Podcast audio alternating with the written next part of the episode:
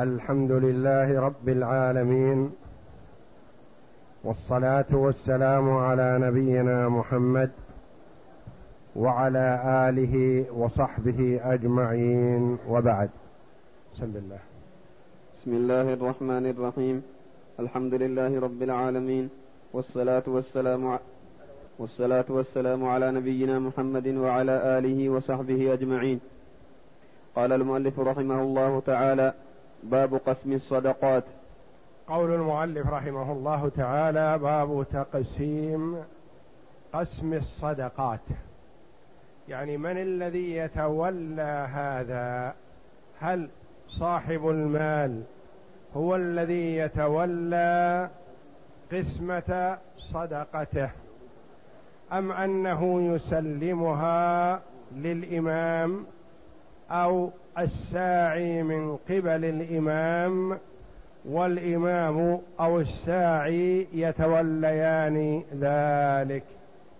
يجوز لرب المال تفريق زكاته بنفسه لأن عثمان بن عفان رضي الله عنه قال هذا شهر زكاتكم فمن كان عليه دين فليقضه ثم يزكي بقية ماله. وأمر علي رضي الله عنه واجد الركاز أن يتصدق بخمسه. يجوز لرب المال الذي هو صاحب المال تفريق زكاته بنفسه. يجوز يعني لا يجب ولا يمتنع وإنما يجوز له إذا تولاها بنفسه ووزعها على المستحقين جاز ذلك ولا يطالب بها لأن عثمان بن عفان رضي الله عنه وأرضاه. قال للناس هذا شهر زكاتكم فمن كان عليه دين فليقضه يعني يقضي الدين الذي عليه. ثم يزكي بقية ماله. الشاهد قول عثمان رضي الله عنه ثم يزكي بقية ماله يعني يتولى دفع الزكاة بنفسه. وأمر علي رضي الله عنه واجد الركاز أن يتصدق بخمسه. جاء رجل إلى علي رضي الله عنه فأخبره بأنه وجد ركازا فلم يقل علي رضي الله عنه أد الخمس قال تصدق بالخمس. دل على أن صاحب المال له أن يتصدق ويقسم زكاة ماله وله أن يدفعها إلى الإمام أو نائبه. نعم. وله دفعها إلى الإمام عدلا كان أو غيره لما روى سهيل بن أبي صالح عن أبيه قال أتيت سعد بن أبي وقاص فقلت عندي مال وأريد إخراج زكاته وهؤلاء القوم على ما ترى. قال ادفعها إليهم. فأتيت ابن عمر وأبا وأبا هريرة وأبا سعيد رضي الله عنهم فقالوا مثل ذلك.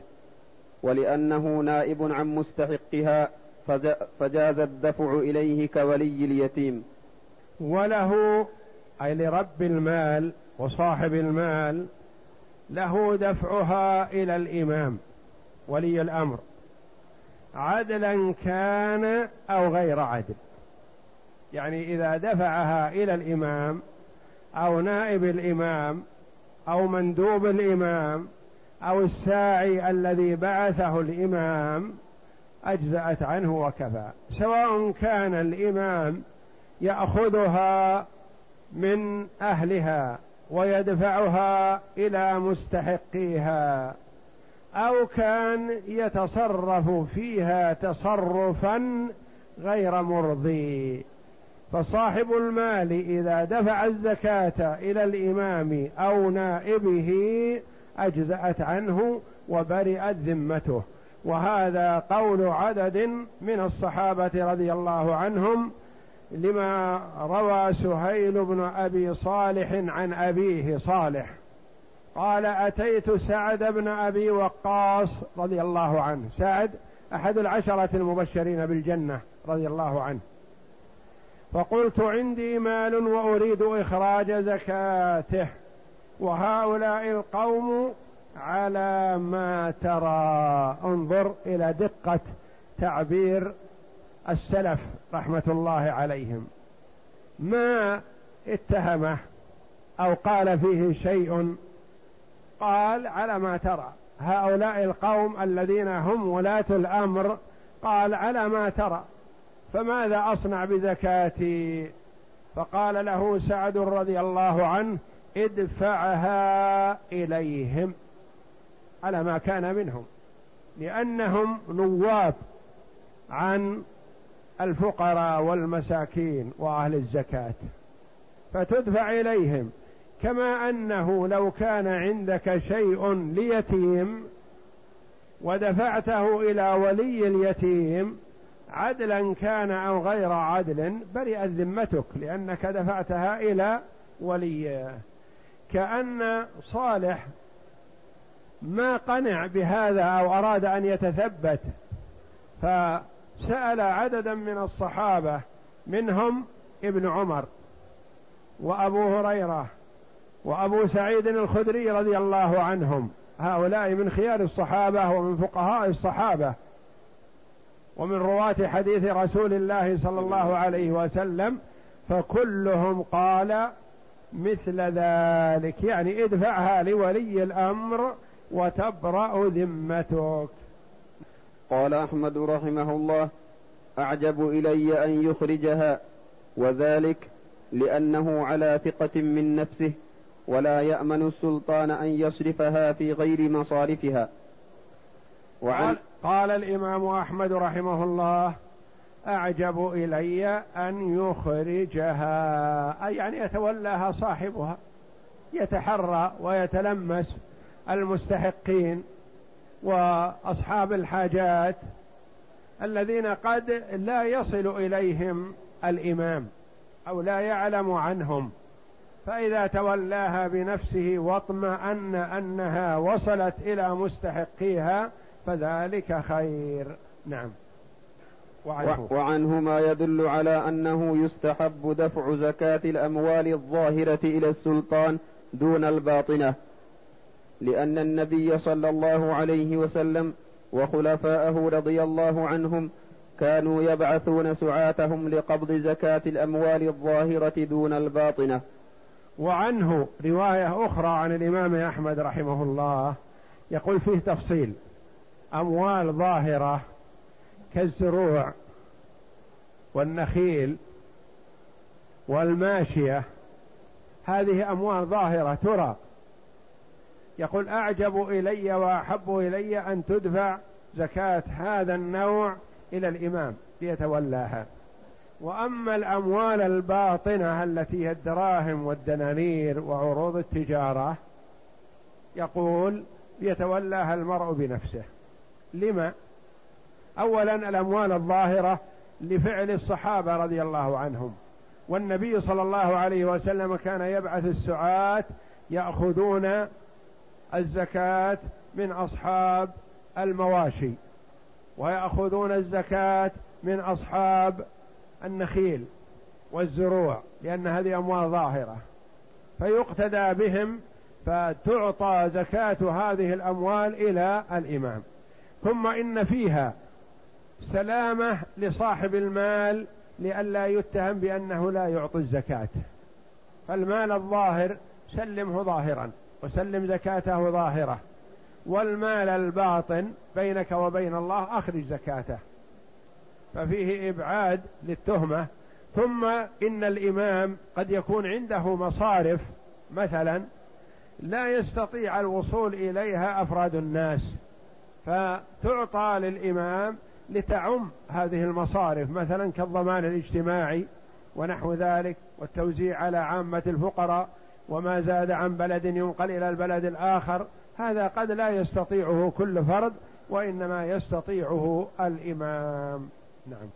وقال ابن أبي موسى وأبو الخطاب دفعها إلى الإمام العادل أفضل لأنه أعلم بالمصارف والدفع إليه أبعد من التهمة ويبرأ به ظاهرا وباطنا ودفعها إلى أهلها يحتمل أن يصادف غير مستحقها فلا يبرأ به باطنا.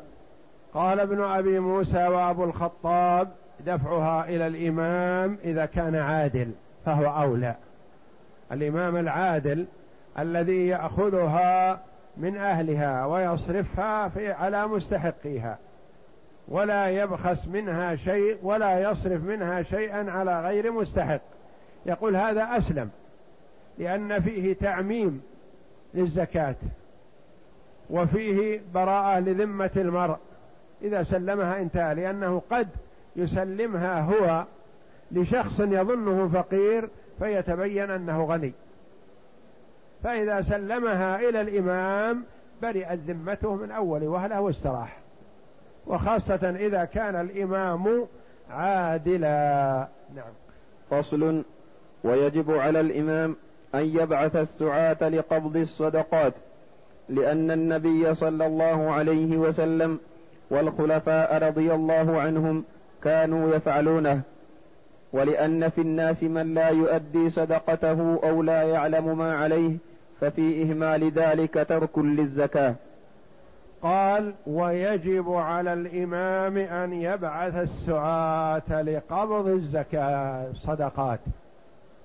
هذا من واجبات الإمام لأن الإمام يأمر الناس بالفرائض والواجبات وينهاهم عن المحرمات ويأخذ على أيديهم ومن يتوقف عن أداء الواجب يجبره. فيجب عليه أن يتولى هذا بأن يرسل. أناس يقبضون زكاة الأموال الظاهرة. هذا واجب من واجبات الإمام. ولا يجوز له أن يتساهل به لأن الناس أصناف. من الناس من يغلب عليه الشح. فإذا جاءه ساعي الإمام بذل الزكاة. وإن ترك ترك الزكاة. ومن الناس من لا يعلم. ما عنده فقه وبصيرة يعلم أن هذا المال تجب زكاته أو أن الزكاة مقدارها كذا أو كذا. ربما أخرج شيئا يسيرا وظن أن هذا يبرئ ذمته وهو لا يبرئها. والإمام يتفقد أحوال المسلمين فمن كان عنده مال أخذ الزكاة منه ومن كان في حاجة إلى المال دفع الزكاة إليه وهكذا فهو أب حنون لرعيته. ولأن هذا الفعل فعل النبي صلى الله عليه وسلم القدوة الحسنة وفعل الخلفاء الراشدين رضي الله عنهم وهم أفضل الأمة بعد نبيها صلوات الله وسلامه عليه ورضي الله عنهم وأرضاهم. ومن شرط الساعي أن يكون بالغا عاقلا أمينا لأن الصبي والمجنون لا قبض لهما والخائن يذهب بمال الزكاة. ومن شرط الساعي الذي يبعثه الإمام من يبعث الإمام لجلب الزكاة وأخذ الصدقات؟ في صفات يجب أن تتوفر وصفات يستحب أن تتوفر ولا يلزم وصفات مختلف فيها هل تلزم أو لا تلزم. فمثلا هل يصح أن يبعث الإمام صبيا يقبض الزكاة من الناس؟ لا لأن الصبي ولى عليه وقبضه غير معتبر فلا يصلح ومثل ذلك المجنون لا يصلح أن يتولى قبض الزكاة. ومثل ذلك الخائن المعروف بالخيانة والغش ما يصلح أن يولى على أمور الزكاة لأنه إذا قبضها خانها وأكلها وأخذها أو صرفها لغير مستحقها فهو غير مؤتمن لما يتصف به من الخيانة. فهذه الشروط البلوغ والعقل والأمانة شروط لازمة في الساعي وهناك شروط مختلف فيها نعم. ولا يشترط كونه فقيرا لأن النبي صلى الله عليه وسلم قد بعث عمر رضي الله عنه وعمله وكان غنيا. ولأن ما يعطيه أجرة فأشبه أجرة حملها. نعم. ولا كون ولا يشترط أن يكون فقيرا. كأن بعض العلماء رحمهم الله قال يلزم أن يكون الساعي واحد من الفقراء. لأنه ينوب عنهم واحد منهم على شاكلتهم. ولأجل أن يأخذ من الزكاة أجرة عمله فيأخذها حال كونه فقير. قال العلماء لا ما يلزم أن يكون فقير. لأنه إن أعطي منها فهو أعطي لا لفقره وإنما أعطي لعمله أجرة أجرة عمله.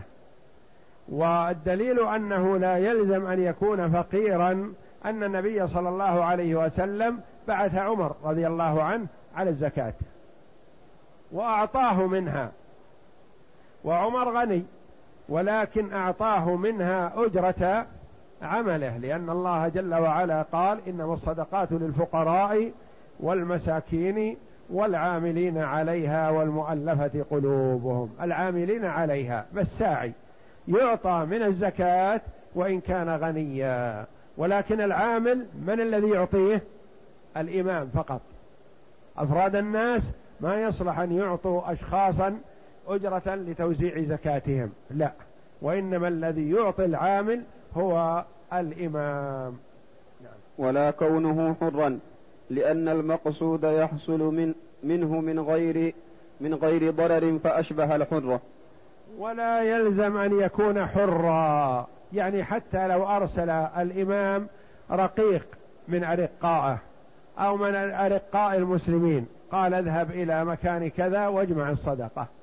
فهو يؤدي الغرض سواء كان حرا أو رقيقا لأن القبض يصح من الرقيق كما يصح من الحر. نعم. ولا فقيها إذا كتب له ما يأخذه وحد له أو بعث معه من يعلمه ذلك لأنه استئجار على استيفاء حق فلم يشترط له الفقه كاستيفاء الدين. ولا يشترط أن يكون فقيها لأن بعض العلماء يقول الساعي يلزم أن يكون فقيه ليعرف مقادير الزكاة. قالوا لا يلزم يلزم أن يكون أمينا ثقة عارفا. ولا يلزم أن يكون فقيها لأنه ممكن أن يقال له في أربعين شاة شاة وفي مئة وعشرين شاة وفي مئة وإحدى وعشرين شاتان وهكذا ويحدد له الحدود ويعرفها. ولا يلزم أن يكون فقيه بنفسه. أو ممكن أن يكون القابض إنسان جيد يتكل عليه لكن ليس بفقيه. ومعه فقيه بجواره يبين له الأحكام. قال أبو الخطاب وفي إسلامه روايتان إحداهما لا يشترط لذلك لأنه قد تعرف منه الأمانة بالتجربة بدليل قوله تعالى ومن أهل الكتاب من إن تأمنه بقنطار يؤديه إليك والأخرى هو شرط لأن الكفر ينافي الأمانة وقد قال عمر رضي الله عنه لا تأمنوهم وقد خونهم الله تعالى. وفي إسلامه روايتان عن الإمام أحمد رحمه الله. قيل يشترط أن يكون مسلم وقيل لا يشترط أن يكون مسلم. نقول لمن قال لا يشترط أن يكون مسلم تبعث كافر يجمع الزكاة؟ يقول نعم. إذا عرف بالتجربة أنه أمين ويأخذ الأموال المطلوبة ويسلمها كما هي. فإن من أهل الكتاب من الكفار من يكون أمينا كما قال الله جل وعلا ومن أهل الكتاب من إن تأمنه بقنطار يؤديه إليك ذكر أنه يوجد فيهم من يكون أمينا. فإذا بعث الإمام شخصا يثق به وإن كان كافرا جاز. القول الآخر قالوا لا لا يجوز أن يرسل كافر لأن الكافر ليس بأمين والكافر غير عدل والكافر يخشى منه أن يظلم. وعمر بن الخطاب رضي الله عنه حذر الأمة بأن تأمن الكافر على أمر من أمور الدين. وغضب رضي الله عنه على أبي موسى الأشعري لما قدم له الحساب قال مر من كتب لك هذا أن يأتي ليقرأه علي. وعمر في المسجد قال لا يدخل المسجد. قال ولما؟ قال لأنه نصراني. فغضب عمر رضي الله عنه على أبي موسى. قال كيف؟ قال يعني إني جربته إنه جيد في الحساب ومؤتمن. قال كيف تأمنوهم وقد خونهم الله؟ فهم خونة خانوا الله بأنفسهم في دينهم. فلا يليق أن نأمنهم ولعل هذا أولى لأنه لا يؤمن على أن يظلم المسلمين ويؤذيهم وربما خان وأخفى شيئا من الواجب ونحو ذلك فهو غير ثقة. وإن وجد فيهم النادر الذي يوثق به لكنه قليل. قال أصحابنا ويجوز أن يكون من ذوي القربى لأن ما يأخذه أجرة فلم يمنع منها كأجرة الحمل. وظاهر الخبر يمنع ذلك. فإن الفضل بن عباس وعبد المطلب بن ربيعة سأل رسول الله صلى الله عليه وسلم فقالا يا رسول الله لو بعثتنا على هذه الصدقة فنصيب منها ما يصيب الناس ونؤدي إليك ما يؤدي الناس. فأبى أن يبعثهما وقال إن هذه الصدقة لا تنبغي لآل محمد إنما هي أوساخ الناس. رواه مسلم. قال أصحابنا الحنابلة ويجوز أن يكون من ذوي القربى يعني من بني هاشم. الساعي يجوز أن يرسله الإمام من بني هاشم. قالوا بنو هاشم لا تحل لهم الزكاة فكيف يعطون منها؟ نقول نعم يعطون منها لا على أنها زكاة لهم وإنما يعطون منها لأنها أجرة لأنه من العاملين عليها فيعطى. هذا الظاهر. ويقول وظاهر الخبر يمنع ذلك. يعني ما ورد عن النبي صلى الله عليه وسلم في الفضل بن عباس وصاحبه الذي أتيا إلى النبي صلى الله عليه وسلم يطلبان منه أن يبعثهما ليجمع الصدقات ليصيبا منها بعض الشيء يعني أجرة يأخذان. قال إنما هي أوساخ الناس لا تصلح لمحمد ولا لآل محمد. فالظاهر من هذا الحديث أن بني هاشم لا يجوز أن يبعثوا ولا أن يأخذوا منها شيئا. والقول الآخر أنهم يبعثوا ويأخذوا كما يأخذ غيرهم لا على أنها صدقة لهم وإنما لأنها أجرة. كما أخذ عمر رضي الله عنه لمقابل سعيه في جمع الزكاة. فصل وإذا كان الساعي يبعث لأخذ العشر بعث في وقت إخراجه وإن بعث لقبض غيره بعث في أول المحرم لأنه أول السنة. متى يبعث الساعي؟ قال إذا كان للعشر يعني عشر الزروع أو نصف العشر مثلا لكن يسمى العشر يعني أنه معشر. أو الحبوب والثمار مثلا. فمتى يبعث؟ يبعث عند وقتها استوائها. ووجوب الزكاة ولا يبعث قبل أن يظهر فيها الصلاح ولا يبعث بعدما يدخل الناس ثمارهم في بيوتهم وإنما وقت بدو الصلاح. فيبعث وقت بدو الصلاح على حسب دوران أشهر السنة. قد يبعث مرة في رمضان ومرة في شوال ومرة في محرم وهكذا على حسب استواء الثمرة. أما غيرها فيبعثه الإمام الأفضل والأحسن في أول السنة وأول السنة هو محرم.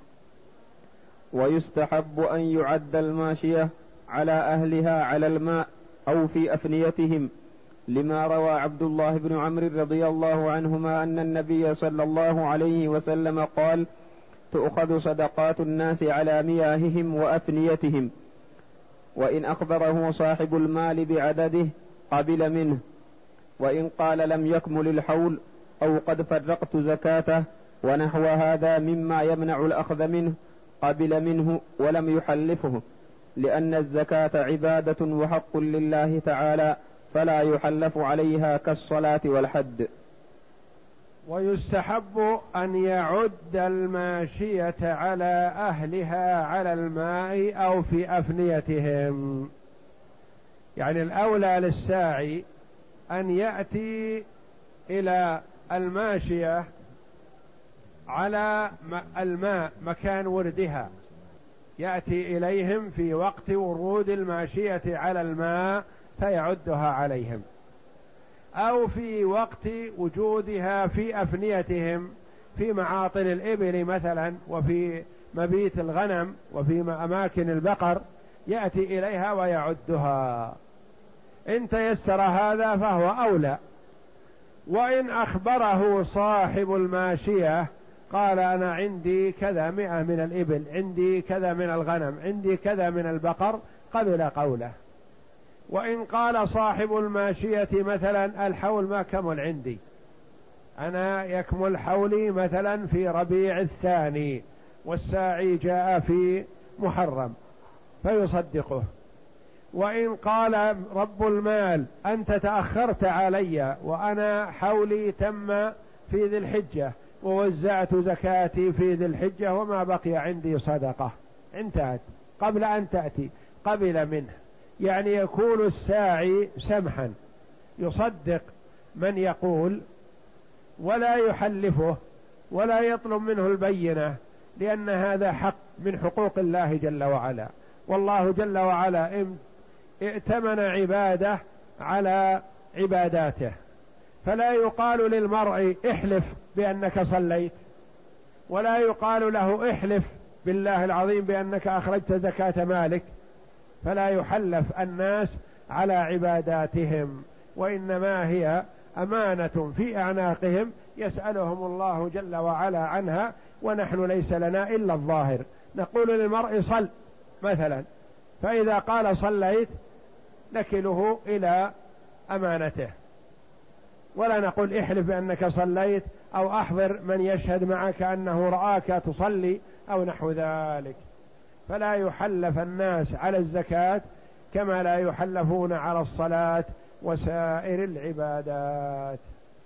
وإن أعطاه صدقته استحب أن يدعو له. لقول الله تعالى خذ من أموالهم صدقة تطهرهم وتزكيهم بها وصل عليهم. ويستحب لآخذ الصدقة ساعي أن يدعو لمن أعطاه الصدقة تطيبا لخاطره. واقتداء بالنبي صلى الله عليه وسلم وامتثالا لأمر الله جل وعلا في قوله صلى الله في قوله جل وعلا لرسوله صلى الله عليه وسلم خذ من أموالهم صدقة تطهرهم وتزكيهم بها. خذ أمر من الله لرسوله صلى الله عليه وسلم بأن يأخذ النبي من الأموال. هذه الصدقة التي هي تطهر وتزكي صاحبها. قال وصل عليهم. هذا الشاهد عندنا. وصل عليهم أي أدع لهم. وكان النبي صلى الله عليه وسلم كما روى عبد الله بن أبي أوفى قال كان النبي صلى الله عليه وسلم إذا أتاه قوم بصدقتهم قال اللهم صل على آل فلان. وروى عبد الله بن أبي أوفى رضي الله عنه قال كان النبي صلى الله عليه وسلم إذا أتاه قوم بصدقتهم قال اللهم صل على آل فلان. فأتاه أبي بصدقته فقال اللهم صل على آل أبي أوفى متفق عليه. ولا يجب هذا وهذا الدليل. استحباب الدعاء لدافع الزكاة. أن يدعو له آخذ الزكاة وإن كان غنيا لكونه نائب عن الفقراء لأن النبي صلى الله عليه وسلم كان إذا أتاه قوم بصدقتهم قال اللهم صل على آل فلان ويسميهم. يقول فأتاه أبي بصدقته فقال اللهم صل على آل أبي أوفى متفق عليه. نعم. ولا يجب الدعاء لأن النبي صلى الله عليه وسلم لم يأمر سعاته بذلك. وليس هذا الدعاء واجب.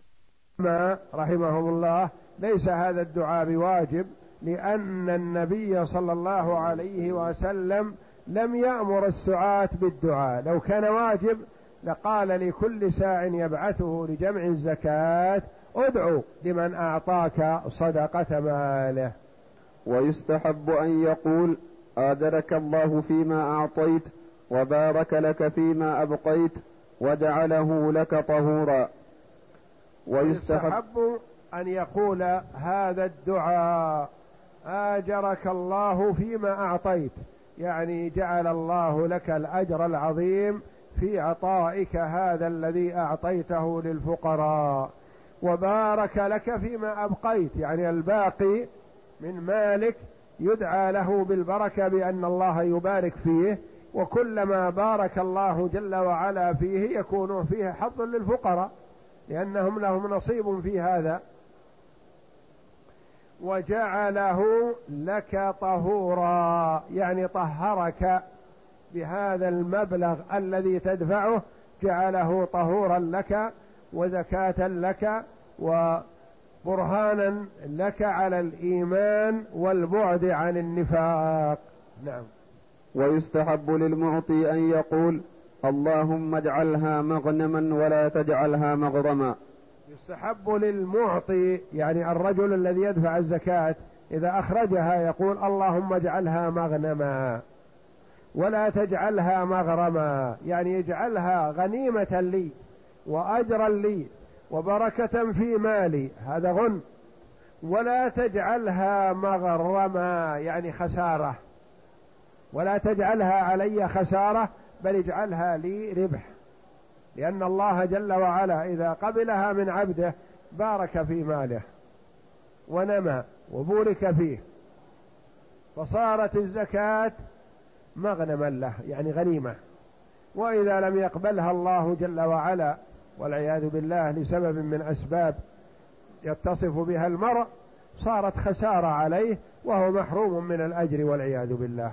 فتكون مغرما يعني غرم خسارة. وإن وجد الساعي مالا لم يكمل حوله فسلفه رب المال زكاته أخذها. وإن أبى لم يجبره لأنه ليس بواجب عليه.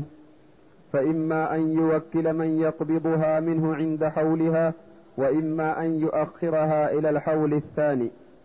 إذا جاء الساعي وقال للرجل في محرم ادفع زكاة مالك.